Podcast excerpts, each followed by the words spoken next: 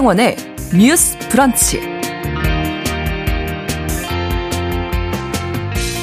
안녕하십니까. 아나운서 신성원입니다. 정부가 의대 정원을 크게 확대할 거라는 전망이 나온 이후 각계에서 다양한 목소리가 나오고 있습니다. 한덕수 국무총리는 어제 국민 상당수가 의료 인력 확충을 지지하고 있다라고 발언을 했고요. 이해 당사자인 의사협회는 정부가 일방적으로 추진할 경우 모든 수단을 총동원해 강경 투쟁하겠다고 밝혔습니다. 정치권으로 가면 여야 모두 의대 정원 확대에 대해서는 찬성하는 입장인데요. 다만 그 방법에 대해서는 입장 차이가 보입니다. 여당은 인원 증원부터 우선돼야 한다는 입장이고요. 더불어민주당은 공공의료 신설을 병행해야 한다고 주장하고 있습니다. 오늘 첫 번째 뉴스픽에서 의대 정원 확대에 대한 여러 이야기들 다시 한번 짚어보겠습니다.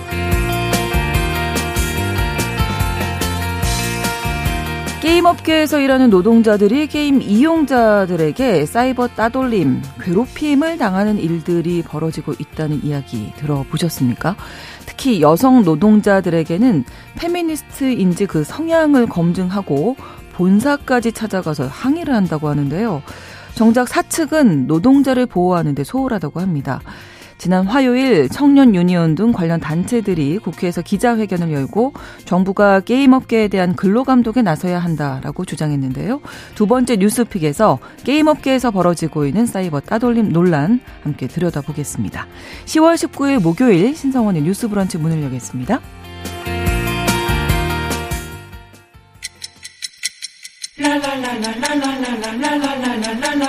듣고 공감하고 진단합니다. 우리 사회를 바라보는 새로운 시선. 신성원의 뉴스 브런치 뉴스 픽. 뉴스 브런치 청취자 여러분과 함께 소통하며 만들어 갑니다. 실시간으로는 유튜브 통해서 보실 수 있고요. 여러분의 의견 기다리고 있습니다. 짧은 문자 50원, 긴 문자 100원이 드는 샵 9730, 우물정 9730번으로 의견 보내실 수 있고 또 라디오와 콩 앱으로도 참여해 주시기 바랍니다. 목요일의 뉴스픽은 이슬기 기자, 조성실 시사평론가 두 분과 함께합니다. 어서 오세요. 반갑습니다. 네, 반갑습니다. 네, 정부가 의대 정원을 대폭 확대할 것이다. 이런 방침이 알려진 이후에 뭐 이런저런 이야기들이 많이 나오고 있습니다. 오늘 그 이야기 다뤄볼 텐데요. 일단은 오늘 예정됐던 정부의 의대 정원 확대 발표가 지금 미뤄진 상황이고 대신 어제 한덕수 국무총리가 확대가 필요하다는 취지의 발언을 했었죠. 좀 정리해 주실까요, 이슬기 기자님? 네, 맞습니다. 원래 오늘 열리는 정부의 지역 완결적 필수 의료 혁신 전략 회의에서 관련 내용이 발표될 것으로 전망이 됐었어요. 네. 일설에 따르면 대통령이 직접 발표를 한다 이런 음. 얘기도 있었는데 대통령실에서 여기에 대해선 선을 그었고요. 그 전에 이제 언론 보도를 통해서 의대 정원을 천 명 이상 확대한다 이런 얘기가 계속 흘러나왔잖아요. 네. 그러면서 의사 단체들이 이제 거세게 반발하기 시작했고 이걸 보면서 이제 정부에서 숨고르기에 들어갔다라고 보시면 될 것 같습니다. 네. 그래서 앞으로 국민의힘은 이제 이 의대 정원 확대 관련해서 이해관계자들과 간담회를 여는 방안을 검토 중인 것으로 알려졌고요. 아까 말씀하신 것처럼 한덕수 총리가 어제 기자간담회를 통해서 관련 얘기를 좀 하긴 했어요. 네. 이제 의대 정원 확대 관련해서 뭐 정책에 따른 부작용이나 걱정도 있겠지만 국민 상당수는 지지하는 것 같다라는 얘기를 했고요. 이에 당사자들과 잘 대화하면서 잘 안착하도록 할 필요가 있다라는 말까지 전했습니다. 네. 구체적인 지원 규모에 관한 질문도 들어갔는데 네. 이에 대해서는 정해진 바 없다라고 밝혔습니다. 네. 일단은 의료계 의사단체들의 반발이 적지 않죠. 아마 그래서 발표 일정도 좀 연기가 된 것 아닌가 지금 말씀해 주신 대로 그렇습니다. 근데 그 정부와 의협이 지난 2020년에도 이제 합의가 있었거든요. 일단은 코로나19 유행이 안정될 때까지 의대 증원과 공공의대 신설 논의를 중단하고 이후에 원점 재검토한다 이런 내용인데 지금 그러면 어디까지 논의가 된 건지 좀 정리해 주실까요? 네, 이제 윤석열 정부가 이제 의대 정원 확대에 이제 시동을 건 시점이 지난해 하반기부터거든요. 네. 지난해 10월에 있었던 국감에서 조규홍 보건복지부 장 관이 의지를 피력했어요. 의정 합의를 토대로 충분히 여론을 수렴해 증원을 추진하겠다라는 네. 얘기를 했었고요.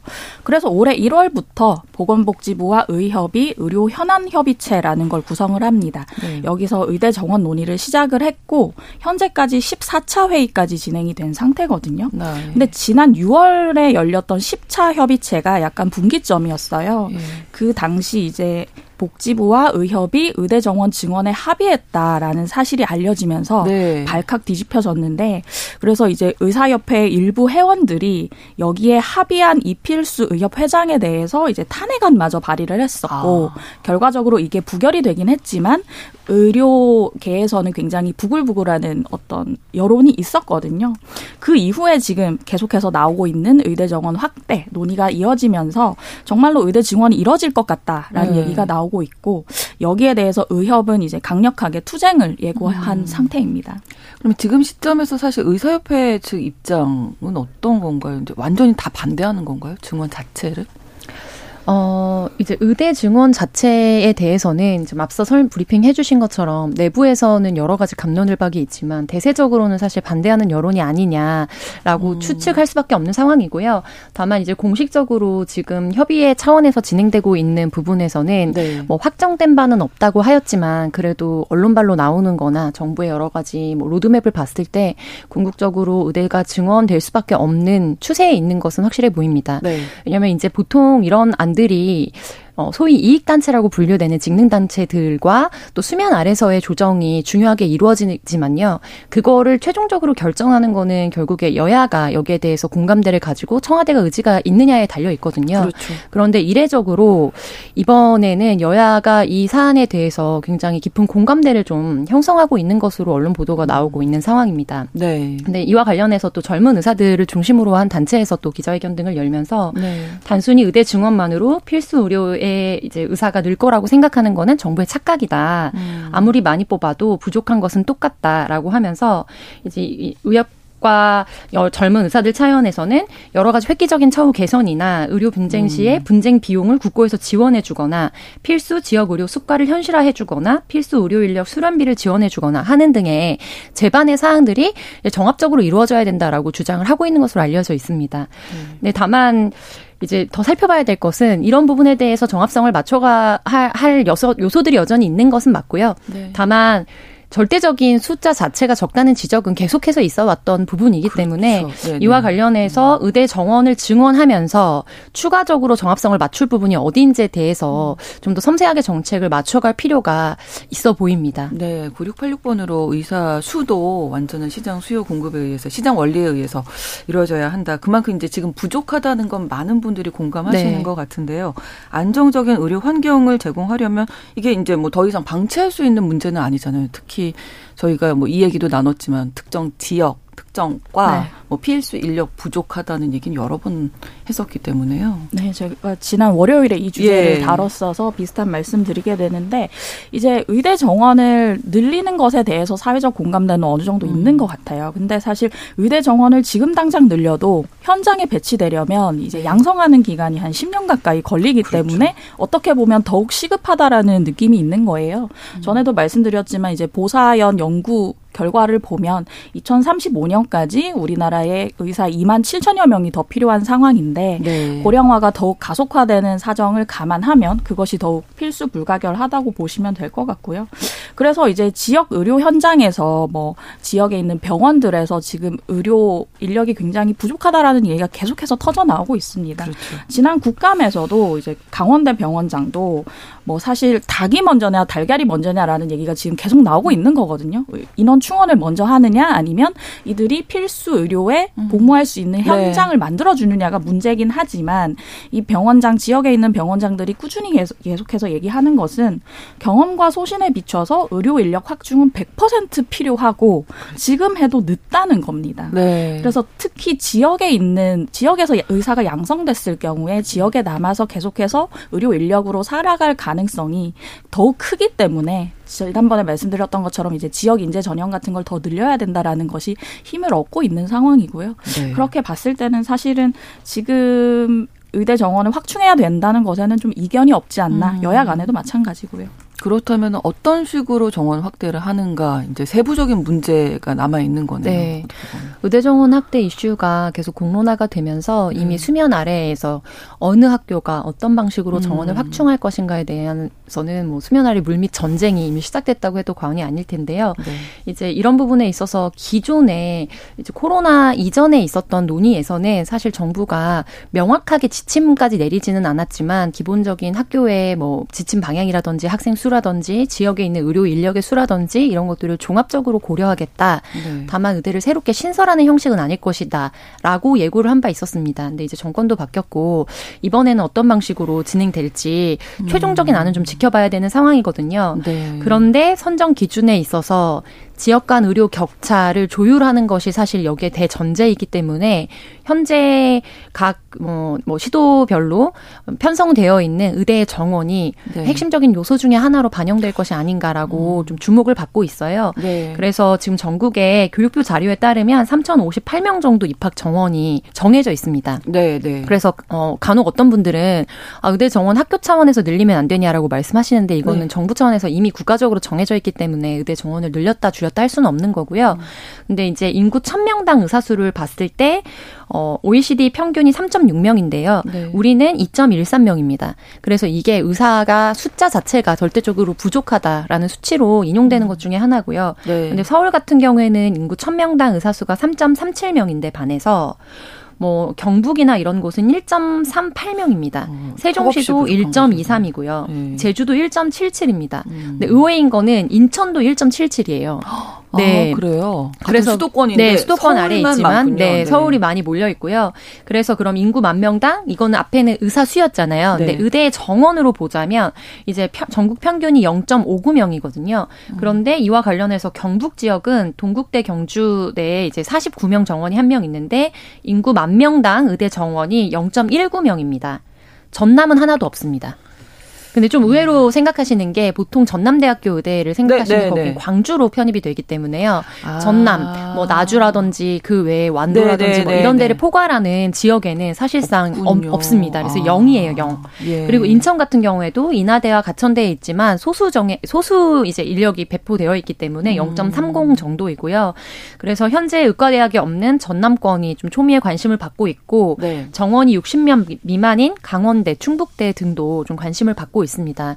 그래서 이게 점차적으로 좀 증원을 할 때 뭐 전체적으로 나눠서 증원을 할지 아니면 아주 소수나 없는 곳에 몰아줄지 음. 이거는 좀 지켜봐야 할 것으로 보이고요. 네. 다만 이제 의료계에서도 지적하는 부분이고 공공의료 확충을 요구하는 쪽에서도 공이 지적하는 부분은 이제 의사의 정원 수를 늘리는 게 해결이 되느냐 안 되느냐에 대해서는 좀 쟁점이지만 결과적으로 의사 정원이 늘든 늘지 않든 네. 필수 의료 인력에 대한 배치 음. 기준과 전제가 바뀌어야 된다. 그렇지 않으면 사실 지금 뭐 소아과 오픈런이라고 불린다든지 응급실 뺑뺑이라고 불리는 이런 비극적인 상황을 멈추기는 어려울 것이다라고 분석을 하고 있어요. 음. 그래서 이와 관련 관련해서 이제 경북 어, 경상권 지역의 한 국립대학교는 응급의학과 교수가 사실 지금 없는 상태로 있는 것도 있고 아, 그래서 이런 부분과 관련해서 또 어 뭐 사회복지나 그다음에 의료를 같이 이제 공부한 어떤 의사분이 책을 내서 또 이슈가 됐었는데 음. 이제 사관학교형 의대를 만들어야 된다.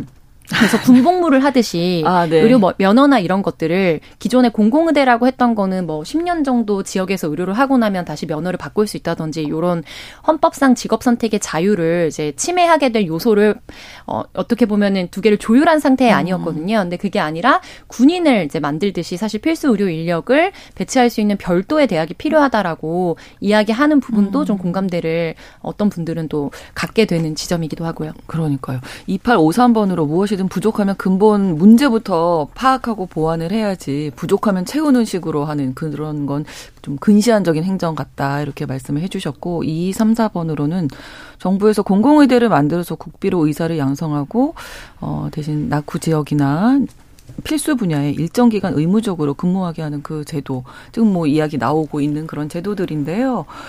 의대가 없는 지역 의대를 설립해 달라면서 삭발식까지 있었군요. 네, 이제 아까 평론가께서 네. 말씀하신 그 전남 같은 경우가 예. 전국 광역시도 중에 유일하게 의대가 없잖아요.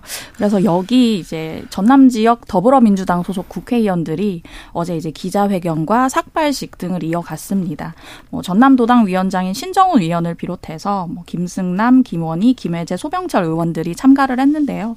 김원희 의원 같은 경우는 목포가 지역구이고 네. 소병철 의원은 전남 순천 쪽이 음. 지역구인데 이 두 의원은 이제 삭발식까지 거행을 하면서 강력한 의지를 피력을 했어요. 네. 이제 기자회견문 내용을 보면 의사 정원을 늘리는 정책 목표를 실현하려면 전남권 의대 신설이 필수다, 선결 과제다라는 얘기를 했고요. 의사 정원을 늘린다 한들 이 전남권의 의대를 신설하지 않으면 전남의 이 부족한 의사 인력을 확충할 수 없을 음. 것이다라는 얘기를 하기도 했습니다. 네. 정치권에서는 일단은 여야 모두 같은 입장인데 이제 또 그 방법론으로 들어가면 네. 조금씩 달라지겠죠. 네. 네.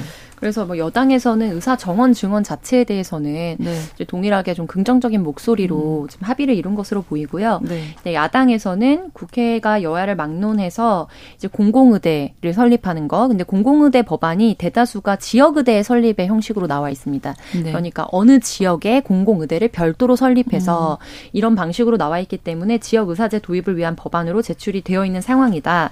그래서 이것과 관련해서 성과를 낼 수 있는 본격적인 논의를 진행하자라는 네. 입장을 피력하고 있어요. 근데 아까 대학 간에 그리고 지자체 간에 교육청 간의 물밑 전쟁이 이제 시작됐다고 말씀드렸잖아요. 근데 국회에서도 치열합니다. 음. 왜냐하면 사실 공공의대든 아니면 현재 자기가 관할하고 있는 지역구대에 있는 의대의 증원을 하는 것이든 무관하게 이거는 교육 정책이면서 지역 상권 정책이기도 하거든요. 그렇죠. 그리고 지역 브랜딩에 관한 정책입니다. 네. 그래서 사활을 걸고 사실 음. 의원실별로 본인의 지역에 아, 네 관련 이제 의대 인력을 확충하기 위해서 그래서 네, 네, 굉장히 보좌진들이 지금 바빠질 거거든요. 아. 그래서 동향이 어떻게 진행되고 있는지 네, 그리고 네. 어떤 방법을 동원해서라도 최대한 유력하게 후보지로 음. 올리기 위해서 이제 민생 법안에 가까우니까요. 그래서 음. 이 의대라는 것이 대한민국을 또 한번 크게 뒤흔드는 네, 네 전국이 되고 그러니까. 지난주 네. 월요일 어, 이번 월요일에 이 이야기 했을 때 지금 학원가도 들썩이고 있다고 모든 것에 네. 와, 시작점이 되고 있습니다. 예, 쉽지 않은 문제네요, 정말. 근데 그 이번에 좀 어떻게 의대 정원 확대 자체는 이제 공감대가 형성돼 있기 때문에 잘 될 것 같아요. 요 반발을 의사 협회 측의 반발을 좀 이겨낸다면 뭐 가능하다고 보세요. 어떻습니까? 그래서 이제 정부에서 얘기하는 게 단순히 의대 정원의 증원뿐만이 아니라 이제 정책 패키지를 내놓겠다라는 음. 거거든요. 뭐 수가 수가 현실화라든지 그렇죠. 이제 네. 필수 의료 쪽에서 일하는 인력에 대한 지원이라든지 이런 걸 네. 같이 가져가겠다는 건데 그걸 좀 얼마나 면밀하게 세세하게 대책을 세우느냐도 굉장히 중요할 것 같고 사실 의협에서 여러 가지 강력 투쟁을 예고하고 있긴 하지만 제가 아까 말씀드렸던 것처럼 이 필수 의협 회장이 이제 협의체에서 어느 정도 음. 증원에 전에 이제 찬성하는 모습을 보였다가 탄핵안을 받았던 것처럼 그렇죠. 어느 정도 의협 내에서도 조금 이렇게 내분 내분이랄까 좀 온도 차는 있는 음. 것 같아요. 장기적으로 봤을 때 증원 자체는 필요하다라는 의견도 있는 것 같아서 네. 어느 정도 의대 정원을 계속해서 꾀하는 상황이라면 이번이 적기라는 생각이 들거든요. 지금 이야기 나왔을 때 빨리 뭔가 예. 네, 네. 그렇죠. 또 말씀드린 것처럼 여야가 방법의 차이는 있지만 이제 그렇죠. 어느 정도 공감을 이룬 사안을 거의 처음 보는 것이 아닌가라는 음. 생각이 들 정도입니다. 그래서 이제 어떤 방안을 가져올지가 지금 이제 관심이 가는 부분인데 네. 사실 복지부에서 꾸준히 얘기하는 건 지역 의대의 지역 인재 전형을 확대하겠다는 음. 부분이에요. 지금 현재 같은 경우는 40%까지 의무적으로 뽑고 있는데 고등학교를 해당 지역에서 나온 학생을 음. 사실 실제 지역에서는 60에서 70%까지 대학들이 뽑고 있다고 하더라고요. 네. 왜냐하면 어차피 이 학생들이 자라서 수도권으로 빠져나가는 것을 그 해당 지역의 대학이나 병원에서도 경계하기 때문에 그러한 현실 현실을 감안해서 지역 학생을 70 내지 80%까지 음. 선발해야 된다는 의견도 있는데 이런 것도 한번 참고를 해볼 필요가 있다라는 생각이 들고 그리고 또 계속해서 나오는 그 부 부족한 인원 가운데 하나는 이제 뭐 군의관이라든지 네. 이런 감호 시설에서 근무하시는 의사분들이잖아요. 음. 관련해서 이제 여당에서 이제 그런 사관학교를 만들어야 된다는 얘기도 나왔어요. 이것도 같이 한번 생각해 볼 필요가 음. 있지 않나라는 생각이 듭니다. 네. 어, 네. 근데 시점과 관련해서는 어쨌든 대학 입시와 수능과 이런 대학별 일정과 이런 것과 맞물려야 하기 때문에 네. 아무리 늦어도 내년도 뭐 4월 전, 3월까지는 어, 마무리가 돼야 됩니다. 그렇죠. 그리고 그 이후에 바로 또 총선이 있죠. 그래서 사실 그러네요. 연말에 이걸 몰아붙이지 않으면 사실은 음. 유야무야 될 수밖에 없는 이슈로 음. 보이고요. 근데 이제 의협뿐만 아니라 전국 시도 의사 회장단이 또 있어요. 네. 그리고 전공의 협의회 대한 대한 개원의 협의회 등 회장단이 긴급 의료계 대표자 회의를 열고 이런 발언을 했습니다. 정부가 일방적으로 의대 정원 확대 발표를 강행하면 모든 수원을 수단을 동원한 강력한 투쟁에 들어갈 수 있다. 이건 총파업 가능성을 시사한 거죠. 음, 그렇죠. 그렇지만 의료 현안 협의체를 통한 정부와의 소통이 우선이고 총파업은 최후의 수단이 될 것이라고 음. 밝혔거든요. 왜냐하면 이게 굉장히 이제 민감한 문제기도 하고 그렇죠. 또 여론을 음. 수렴하고 지역 집회 등 다양한 로드맵을 거쳐서 전체 회원의 투표를 통해 만약 그렇게 결정된다면 갈 수도 있다라고 이렇게 얘기를 한 상황이거든요.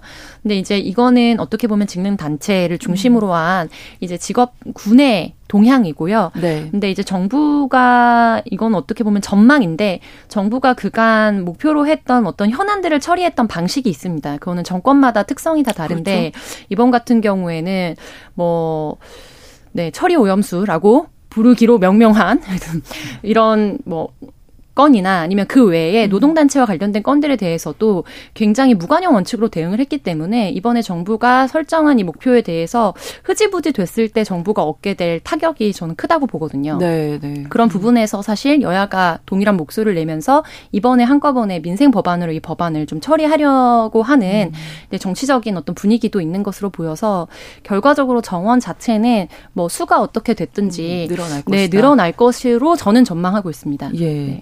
8614번으로 수고하십니다. 포천에 사는 사람입니다 하시면서 저희 같은 서민들이 생각할 때는 대한의사협회가 제 밥그릇 챙기는 것으로밖에 생각이 안 듭니다. 분명히 이런 의견도 있긴 있거든요. 네. 아, 의대 정원 확대 이번에 어, 의협의 반발 등 난관을 좀 극복하고 어떻게 될 것인지 앞으로 좀 지켜보도록 하겠습니다. 뉴스픽 첫 번째 뉴스픽 마무리를 하고요. 두 번째 뉴스픽이 조금 저는 어 이런 일도 있구나 음, 네. 좀 놀랐어요. 그래서 이 이야기 해볼 텐데 어떤 얘기냐면 게임 업계에서 페미니스트 검증 논란이 있다고 합니다. 일종의 어떤 사상 검증인 건데 생소하신 분들 많으실 것 같아요. 실제로 있었던 사건을 가지고 얘기를 해주시면 또 네, 이해가 네. 쉬우실 것 같아서요, 이슬기 기자님. 네, 지난 7월에 이제 네. 프로젝트 문이라는 게임 제작사가 이제 모바일 게임인 림버스 컴퍼니라는 걸 출시했는데 네. 여기에 대해서 게임 이용자들이 일러스트 이 게임의 일러스트 작가를 봤더니 이 작가가 자신의 SNS에 페미니즘 관련 글을 올렸다고 하면서 음. 집단적으로 이용자들이 항의를 했어요. 네. 그래서 이 작가의 트위터를 봤더니 어떤 내용들이 있었냐면요. 그 혜화역 시위 많이들 기억하실 아, 텐데 네. 그때 많은 여성들이 이제 불법 촬영 반대를 외쳤잖아요. 네. 그 시위에 관련한 트윗 이라든지 혹은 뭐 아. 낙태죄 헌법 불합치 결정 같은 걸 환영하는 트윗 그리고 이제 한국 남성에 대한 조롱성 트윗 등이 이제 직접 쓴 건 아니고 공유 리트윗이라고 하죠 네. 공유돼 있었는데 음. 이것이 이 작가님이 여기 입사하기 직 전에 전에 했던 것이고 직접 쓴 것이 아니고 리트윗됐던 사안인데도 많은 이용자들이 이제 집단적으로 항의를 한 거예요. 그래서 이 입사를 한 후에 이 글들은 다 삭제가 됐음에도 불구하고 여러 포털 사이트들을 통해서 이제 그 흔적들이 남았고 이걸 가지고 일러스트레이터를 교체하라라는 요구가 빗발쳤고요. 음. 그리고 이제 그 이용자들이 이제 구글 플레이 스토어에 들어가면 그 해당 회사에 대한 평점을 남길 수 있는데 네. 여기에 벌, 별점 테러를 자행을 해서 하루 사이에 4점대였다가 1점대로 내려가는 일이 있었고 네. 일부 게임 이용자들이 본사에 항의 방문을 하기도 했었습니다. 그래서 결과적으로는 이 게임 제작사에서 해당 작가와 계약을 종료하겠다고 밝혔고요. 작가는 일을 그만두게 된 상황입니다. 네. 계속 이제 너 페미니스트지 뭐 이렇게 물었다고 하는데 네네. 네. 이게 문제인 건가요? 그러니까 이게 게임과 네. 개발하는 것과 네네네. 네, 내 네. 생각이 아, 그렇군요. 굉장히 중의적인데 이게 문제인 건가요? 네, 어느 입장에 서느냐에 따라서 여러 가지 그 문제가 무엇인가 말씀드릴 수가 있는데 예. 페미니즘 자체가 문제인 건가요? 라는 네. 의견이 음. 물음일 수도 있어요. 근데 이제 네. 페미니즘도 여러 층위가 있고 그렇죠. 예를 들어 그렇죠. 어떤 분들은 불편함을 느끼시는 극단적 음. 페미니즘이라는 것도 있고 네, 네, 네. 근데 이분의 그 트위터에 올라와 있던 내용 같은 것을 감안을 해본다면 사실 그 해화역 시위 불법 촬영 반대 같은 것들은 뭐 여성들과 남성들도 굉장히 지지하는 부분이 있고 네. 그리고 뭐 낙태죄 헌법 불합치 결정 같은 것도 마찬가지고요. 그리고 네. 여기에 사실 직접 쓰신 것도 아니고 리트윗을 했는데 그러니까요. 이런 반향이 있었다는 걸 한번 고려해 보셔야 될 것 같습니다. 잠시 후에 계속 이야기 나누겠습니다. 2부에서 뉴스픽 이어가고요. 11시 30분부터 일부 지역에서는 해당 지역 방송 보내드립니다.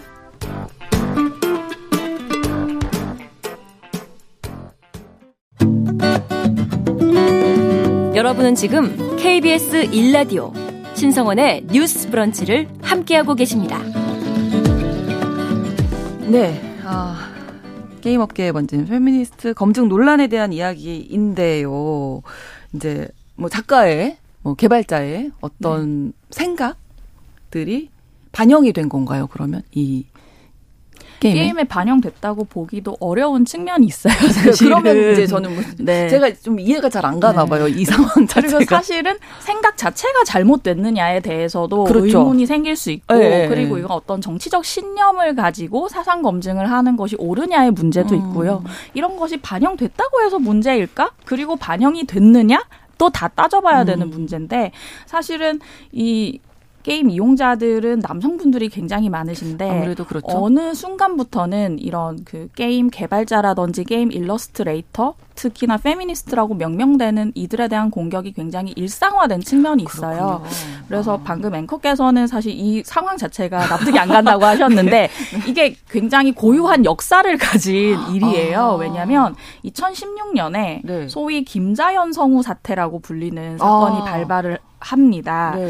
그 당시에 이 김자연 성우라는 분이 네. 넥슨이라는 곳의 게임 클로저스의 성우였어요. 네. 근데 이분이 자신의 SNS에 페미니즘 관련 커뮤니티를 후원하는 티셔츠를 인증을 했었어요. 아. 근데 그 티셔츠를 보면 하얀 바탕에 Girls do not need a prince 이제 아. 소녀들은 여성들은 왕자를 필요로 하지 않는다라는 아. 문구가 적힌 티셔츠였는데 이것이 이제 페미니즘 커뮤니티를 후원하는 티셔츠였고 이것에 대해 문제를 삼은 많은 유저들이 음. 계속해서 항의를 해서 결과적으로 넥슨이 이분을 이제 성우직에서 하차를 시켰거든요. 이게 도화선이 돼서 계속해서 이제 관련 네, 여성 개발자 아. 그게 벌써 2016년의 일이니까 7년 가까운 네. 어. 그리고 뭐 사실 게임뿐만 아니라 아니라 저희가 뭐 예전에 이제 편의점 광고에 등장을 했던 집게손 논란 같은 걸 기억을 하실 텐데 집게손이 이제 특정 여성 커뮤니티에서 음. 많이 쓰는 어떤 남성에 대한 조롱이다 뭐 이런 얘기들이 나오면서 거기에 대한 불매 운동으로 이어졌던 사실은 게임에만 국한되는 부분은 아니고요. 음. 근데 게임이 좀 더 심화됐다고 보시면 되는 부분인 것 같아요. 음, 그, 음, 네. 네, 네. 이번에 이제 국감장에서 게임업계 페미니즘에 대한 사상 검증을 하겠다라고 하고 서울 고용 노동부 이제 고용청장 같은 경우 경우에도 나와서 아무래도 건설 현장이나 이런 데를 중심으로 해서 근로 감독을 많이 하게 되고 네. 게임 업계에 대해서는 좀 소홀한 점이 있었다라는 취지의 발언을 했거든요. 그래서 노동자 보호에 대한 조치를 검토하겠다라고 음. 발표를 했어요. 근데 이제 역사를 보자면 사실 이 논의 논쟁의 역사는 지금 수년 전 우리나라에서 어떻게 보면은 미투가 시작되고 그 이후로 이어졌던 여성주의 운동과 맥을 같이 하지만요. 이번에 논란이 됐던 특정 회사 같은 경우에는 네. 정말 더 납득하기 어려운 부분이 강합니다. 왜냐하면 유저들이 사상 검증에 나섰던 계기가 있어요. 그런데 여기에 여성 캐릭터가 원래 등장을 하는데 네. 기존에 노출이 있는 여성 캐릭터들이 많이 있었던 것으로 보여요. 그런데 아. 해녀복을 입고 등장을 하게 되면서 이 캐릭터가 별로 섹시하지 않다. 라고 불만을 가진 이들이 있었고 아. 해당 작가가 여성일 것이다. 그래서 아. 색출을 했는데 작업한 사람이 결국 남성이었다는 사실이 밝혀졌습니다. 네. 그랬더니 그 게임 개발에 참여했던 한 여성 작가를 찾았고 그리고 그의 SNS를 보니까 턴 다는 표현을 합니다. 예. 그리고 비공개로 이제 전환해 놓은 계정까지도 사실은 일정 부분 노출이 된 것으로 알려져 있거든요. 어. 그래서 그런데 앞서 이제 여기서 설명이 이어지는 거죠. 아, 앞서 얘기하신 그렇구나. 것처럼 그 트윗들이 리트윗한 음. 것이 잠금 계정에 있었던 거 포함해서 입사하기 전의 일이었다. 아. 그런데 이와 관련 관련해서 항의 방문을 한 이후에 회사 측에서 이제 계약을 중지하겠다라는 논조의 성명문을 발표를 합니다. 그리고 나서 이것이 부당 해고에 해당한다라는 여러 가지 사회적인 메시지가 들어오자 음. 좀더 자세한 설명을 다룬 이제 성명서가 나오거든요. 그래서 이것은 해고를 강행한 것이 아니라 이 논의가 시작된 이후 발표하기 전에 이제 그 어떻게 보면은 근로자 측에서 네. 어, 본인이 그만두겠다라는 의사를 밝혔다. 그래서 음. 이와 관련된 이제 잘못된 정보들이나 것들에 대해서 강경하게 법적 대응을 하겠다라는 입장으로까지 좀 비화가 된 상황이고요. 그런데 이것이 기존에 있었던 우리나라의 이제 어떻게 보면 이른바 남녀 간의 공방으로 이어졌던 아. 논란과 맥을 같이 하는 상징적인 사건이다 보니 네. 그리고 근로 감독에 관한 문제이기도 하고요. 그러니까요. 네. 네. 그래서 게임 업계에 번진 페미 검증 논란이라는 주제로 국정감사에서 이 사안을 다루게 된 겁니다. 아. 그런데 실제로 해고를 해서는 안 되죠. 그렇죠. 왜냐하면은 이 네, 지금 진행자께서 질문하시기에 저, 저도 굉장히 공감이 되는 부분인데 네. 이 컨텐츠물에 그게 노출이 된 것도 아니거든요. 그 음. 그 게시물을 공적인 게시를 한 것이 아니고 음. 이 개인이 사적 공간에서 그것도 심지어 취업 전에 했던 어떤 부분은 잠금 계정으로까지 두었던 음. 것에 대해서 노출을 해서 논란이 된 것을 가지고 본인의 의사로 자진 사퇴를 했다라고 하는 것은 이제 회사가 비겁한 태도를 취한 것이다라고 비판을 받고 있는 거고요. 그리고 실제로 이제 산업안전보건법에 따르면 41조 조항에서 이른바 악성 민원이라고 불리우는 네. 사안에 대해서 이제 사측에서 근로자를 보호하는 조치를 할 것을 명시하고 있습니다. 이건 의무 규정입니다. 제41조 고객, 고객의 폭언 등으로 인한 건강 장애 예방 조치 등.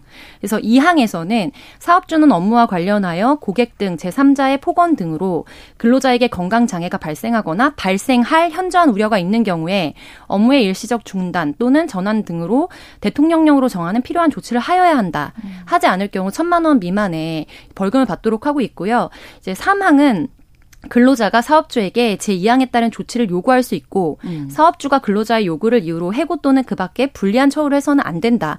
이것을 위반했을 경우에는 1년 이하의 징역이나 천만 원 어. 미만의 이하, 이하 의 이제 벌금을 받도록 하고 있습니다. 네. 그런데 이번에 이제 국감장이나 국회 기자회견에서 지적이 됐던 부분은 이게 2021년도에 도입이 됐는데 그 음. 이후에 게임 업계에 대해서 근로감독 자체가 한 건밖에 이루어지지 않았다는 음. 겁니다.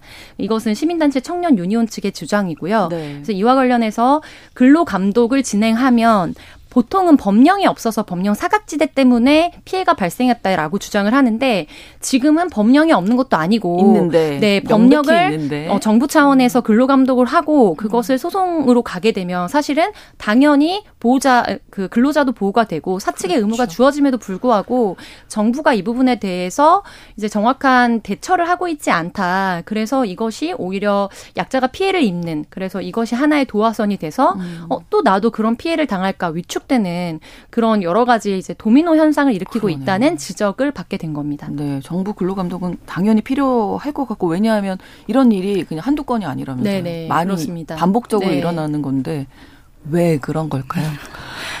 여러 가지 진단들이 있는데요. 네. 사실은 이 게임 업계 전반 자체가 이제 반 페미니즘 정서가 굉장히 짙다라는 음. 얘기가 있어요. 여기 이 업계 자체가 사실 그 남성 유저들의 목소리가 굉장히 과잉 대표돼 있다. 네. 사실 게임 회사 입장에서는 이 게임 유저들이 남성이 많기 때문에 신경을 안 쓸 수 없는 부분이기는 하지만 그렇죠. 문제는 옳은 지적에 대해서는 받아들이고 소통을 음. 해야 되는 부분이지만 이런 개인에 대한 공격 같은 경우는 말씀하셨던 것처럼 회사가 중심을 잡고 이어가야 하는 부분이 있는 거거든요. 네, 네. 그리고 또 한 가지는 보면은 이분들 개발자 일러스트레이터들이 굉장히 해고가 쉬운 환경에 노출이 돼 있습니다. 음. 뭐 정규직인 경우가 조금 드물고요. 그렇죠. 이제 프리랜서 계약직인 경우가 그렇죠. 많은데 그렇죠. 그렇게 해서 해고가 쉬운 환경에 노출이 돼 있다 보니 이분들의 어떤 그 노동자적 권리가 인정되지 음. 못하는 부분들이 굉장히 크다고 보실 수 있어요.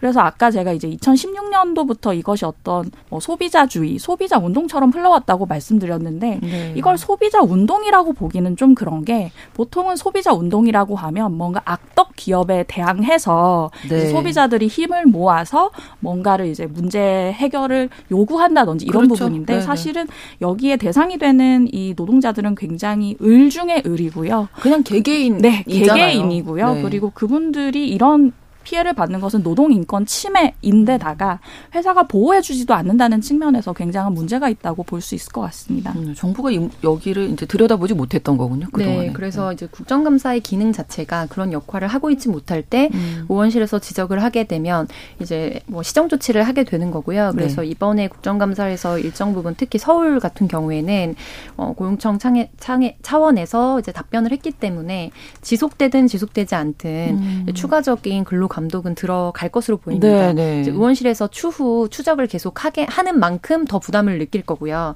근데 이제 이와 관련해서 저는 더 위협적으로 봤던 거는 기존에 이런 사안들이 발생했을 때는 온라인상의 공방이라든지 이제 사이버 불링이라고 불리우는 집단 따돌림, 뭐 테러 공격 등으로 음. 이어졌습니다.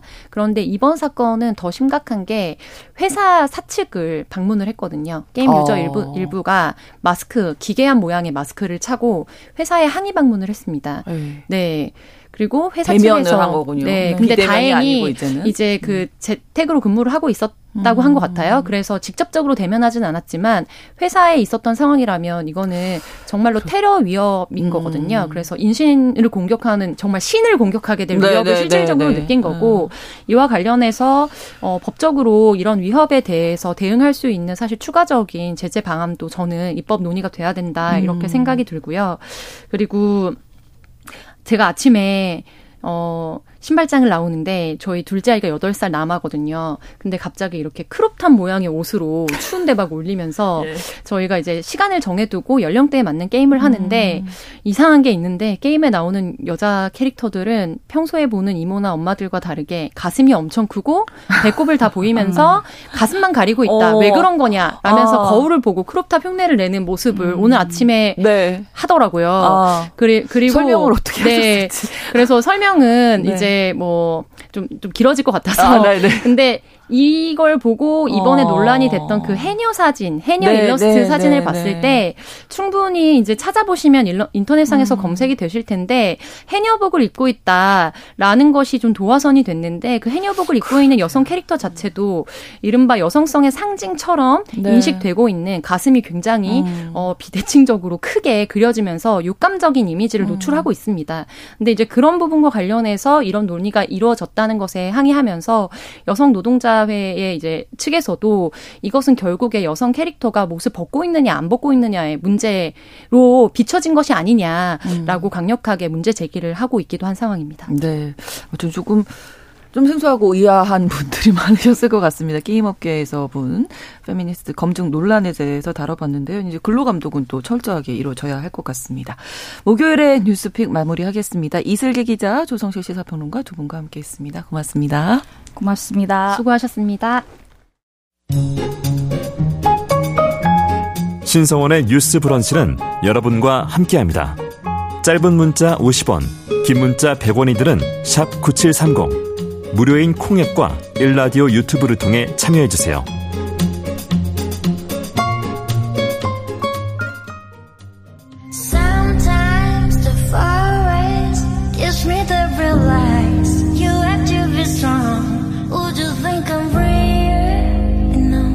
대중문화를 바라보는 색다른 시선. 뉴스 브런치. 문화로운 세계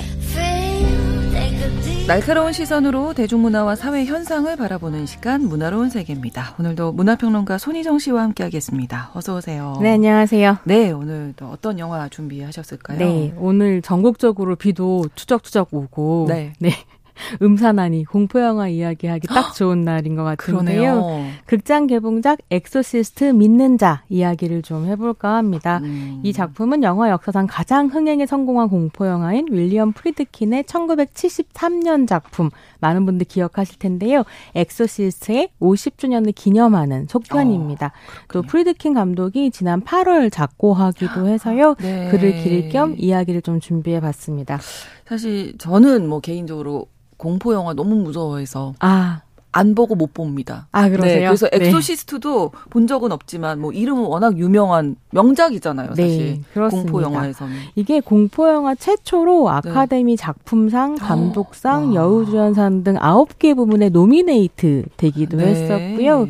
이후로 뭐 여기저기에서 그런 거 꼽잖아요. 뭐 꼭 봐야 할 공포 영화 백선 뭐 이런 거 꼽을 때 1, 2위를 거의 놓치지 않는 그런 이제 어. 불후의 명작이라고 할 수 있겠죠. 네. 지금 봐도 무서울까요? 사실 아나운서님도 이제 보시면 네. 괜찮으실 아, 거예요. 네. 거예요. 웃으실 아. 수도 있을 것 아, 같은데 근데 막 대단히 무섭다 이런 아. 느낌은 안 들어요. 요즘은 뭐 워낙 CG로 막 네, 많이 고, 나오기도 예, 하니까요. 근데 이 영화 자체가 이제 내용이 어떤 내용이냐면 네. 배우인 어머니 크리스와 단둘이 네. 살고 있는 10대 소녀, 꼭 사춘기 소녀들이 여기서 그런 일을 당하는데 그렇죠. 리건이 악마의 빙의가 되고 아. 두 명의 테마 신부가 리건으로부터 악마를 쫓아내기 위해 최선을 다한다. 뭐 이런 이야기거든요. 그래서 그 음. 테마하는 과정이라는 게 이제 엄청 무서운 건데요. 네. 근데 이 영화가 이제 73년에 개봉을 하고 완전히 세상을 발칵 뒤집어 음.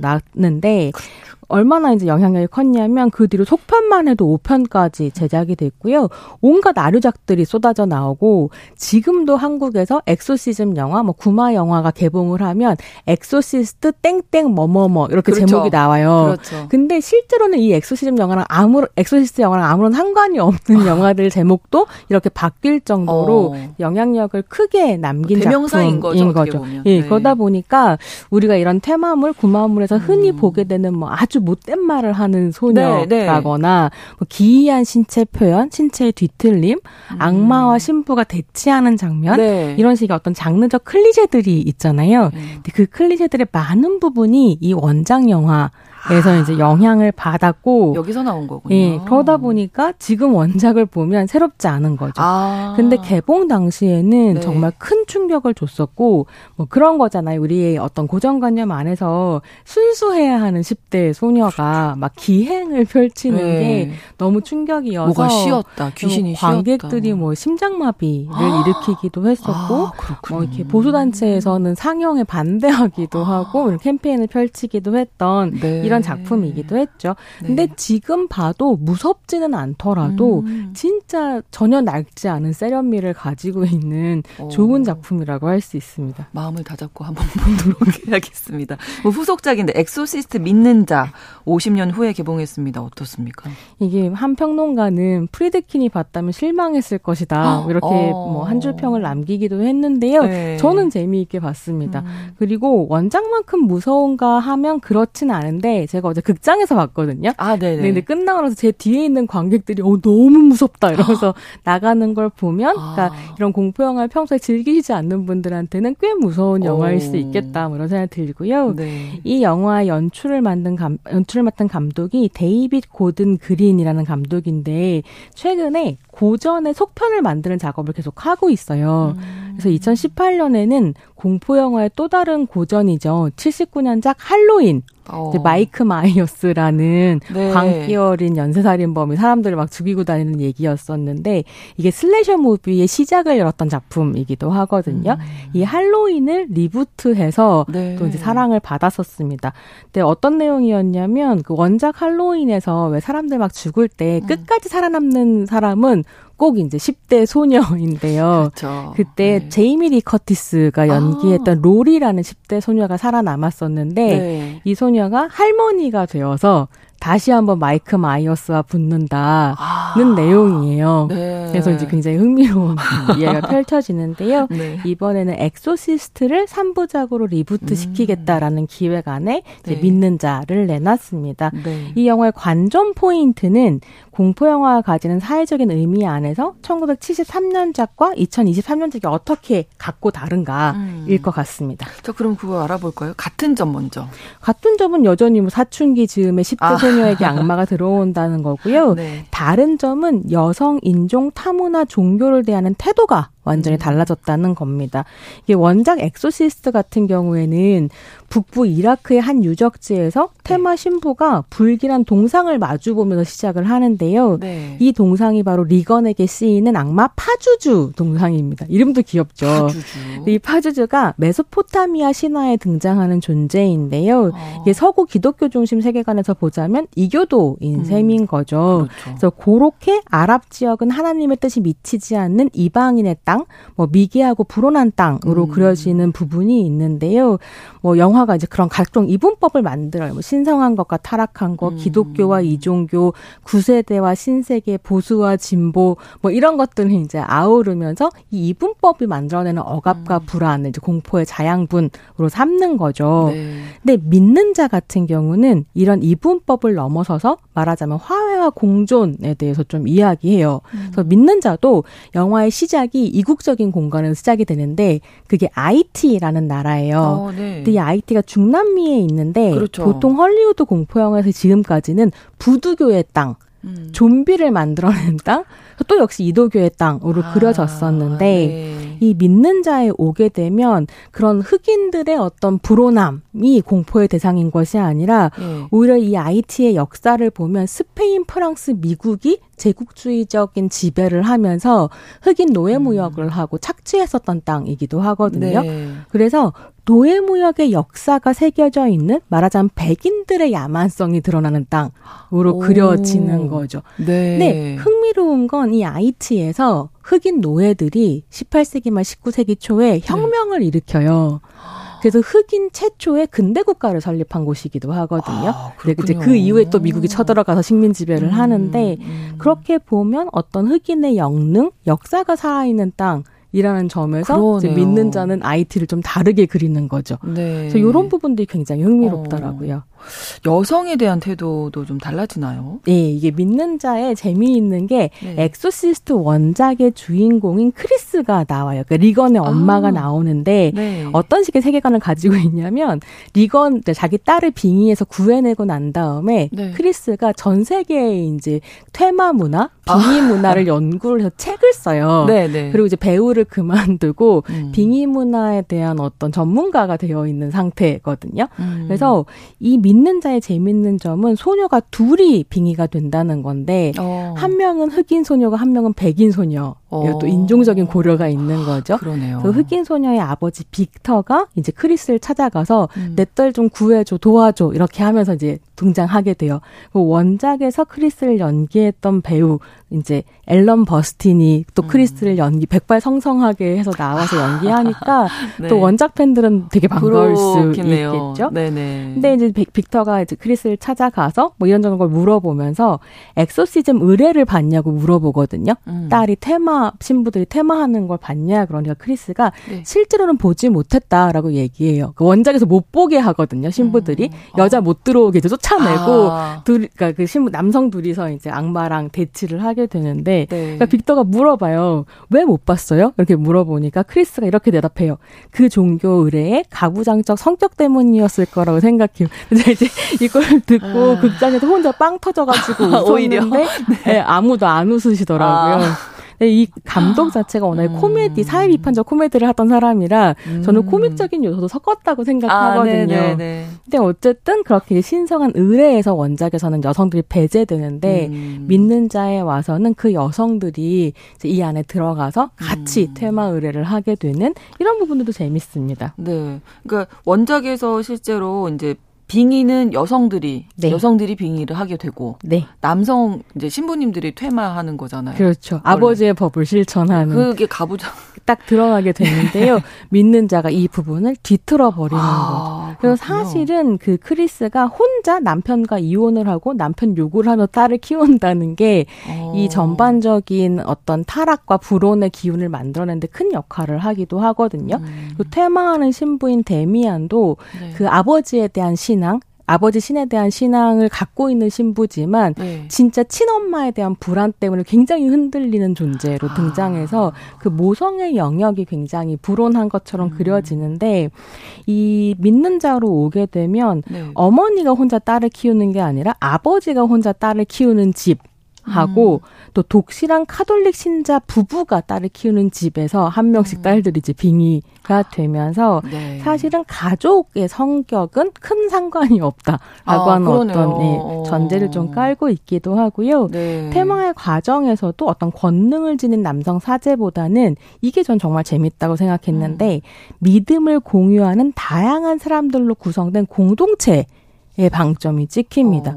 그래서 여기 신부도 나오고 수녀를 꿈꿨던 사람도 나오고 이제 다 같이 모이게 되는데 어. 그런 얘기를 하는 거예요. 교회의 정말 큰 제대 그러니까 가장 중요한 의미는 신의 뜻을 경험하는 곳이라는 점도 있지만 음. 그 믿음을 공유하는 사람들이 함께 서로를 이렇게 돌보는 곳이라는 점이다. 아, 그렇죠. 그러니까 어떻게 보면 제도로서의 교회에 대해서 다시 이제 이야기를 하려는 음. 부분이 좀 있기도 한 거죠. 네. 그리고 이제 영화의 클라이막스에 이르면 이 악마가 딸들에게 들어가 있는 악마가 두 아이의 부모를 어떤 시험에 들게 하는데요. 음. 여기에 이제 핵심 메시지가 숨겨져 있고 그 메시지는 극장에서 네, 확인해야 되는 확인해 거군요.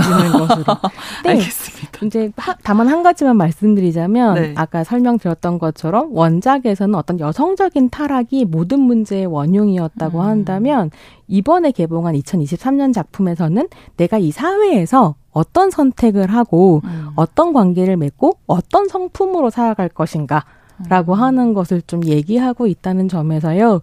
무섭지 않을 수는 있지만 네. 메시지가 괜찮을 수는 있습니다. 어, 그러니까 50년의 시간 동안 뭔가 보는 시각이 조금 달라진 엑소시스트다. 네. 이렇게 볼 수 있겠네요. 이게 공포 영화라고 하는 것 자체에 그냥 순수한 재미만을 위한 장르라기보다는 네. 이 사회가 우리에게 익숙한 사회가 금기시하는 거, 뭐 낯설고 음. 불온하다고 여기는 것을 괴물로 만들면서 어떤 사회적 규범을 탐구하는 장르이기도 하거든요. 네. 그래서 공포 영화 속에서 무엇이 괴물이 되는가라고 하는 건 이제 당연하게 사회적이고 문화적인 공기에 따라서 달라지는 거죠. 그렇죠. 그래서 요즘 영화들을 보시면요.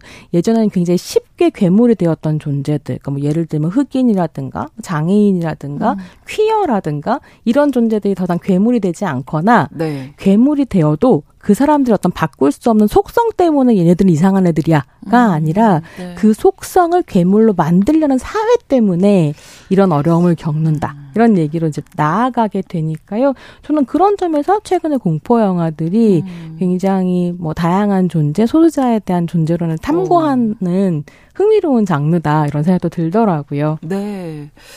공포 영화가 뭐 exorcism이라는 이 소재를 또 잘 활용하고 있다 이렇게 네. 볼 수도 있겠네요. 그래서 마지막으로 한 두 편 정도만 비교해 보실 아, 수 있게 네. 추천을 드리면요. 네. 제가 되게 좋아하는 exorcism 영화인데 exorcism of 에밀리 로즈라는 영화가 있어요. 음. 퇴마를 당하다가 실제로 사망했었던 실화를 바탕으로 한 음, 얘기인데요. 네. 이건 법정 드라마 이고요. 음, 엑소시스트 더 바티칸이라는 작품은 어, 예. 액션이라는 점에서 액션이에요, 여기는. 네, 이게 러셀 크로우가 주연을 아, 맡았거든요. 액션이 될 수밖에 없는 어떻게 네, 보면 그런 재미들을 좀 느껴보실 수 있을 것 같습니다. 네, 자 오늘은 데이비 고든 그린 감독의 엑소시스트 믿는 자 reboot된 작품 만나봤습니다. 손희정 문화평론가와 함께했습니다. 오늘도 고맙습니다. 네, 감사합니다. 신성원의 뉴스브런치 10월 19일 목요일 순서 마치겠습니다. 저는 내일 오전 11시 5분에 다시 오겠습니다. 고맙습니다.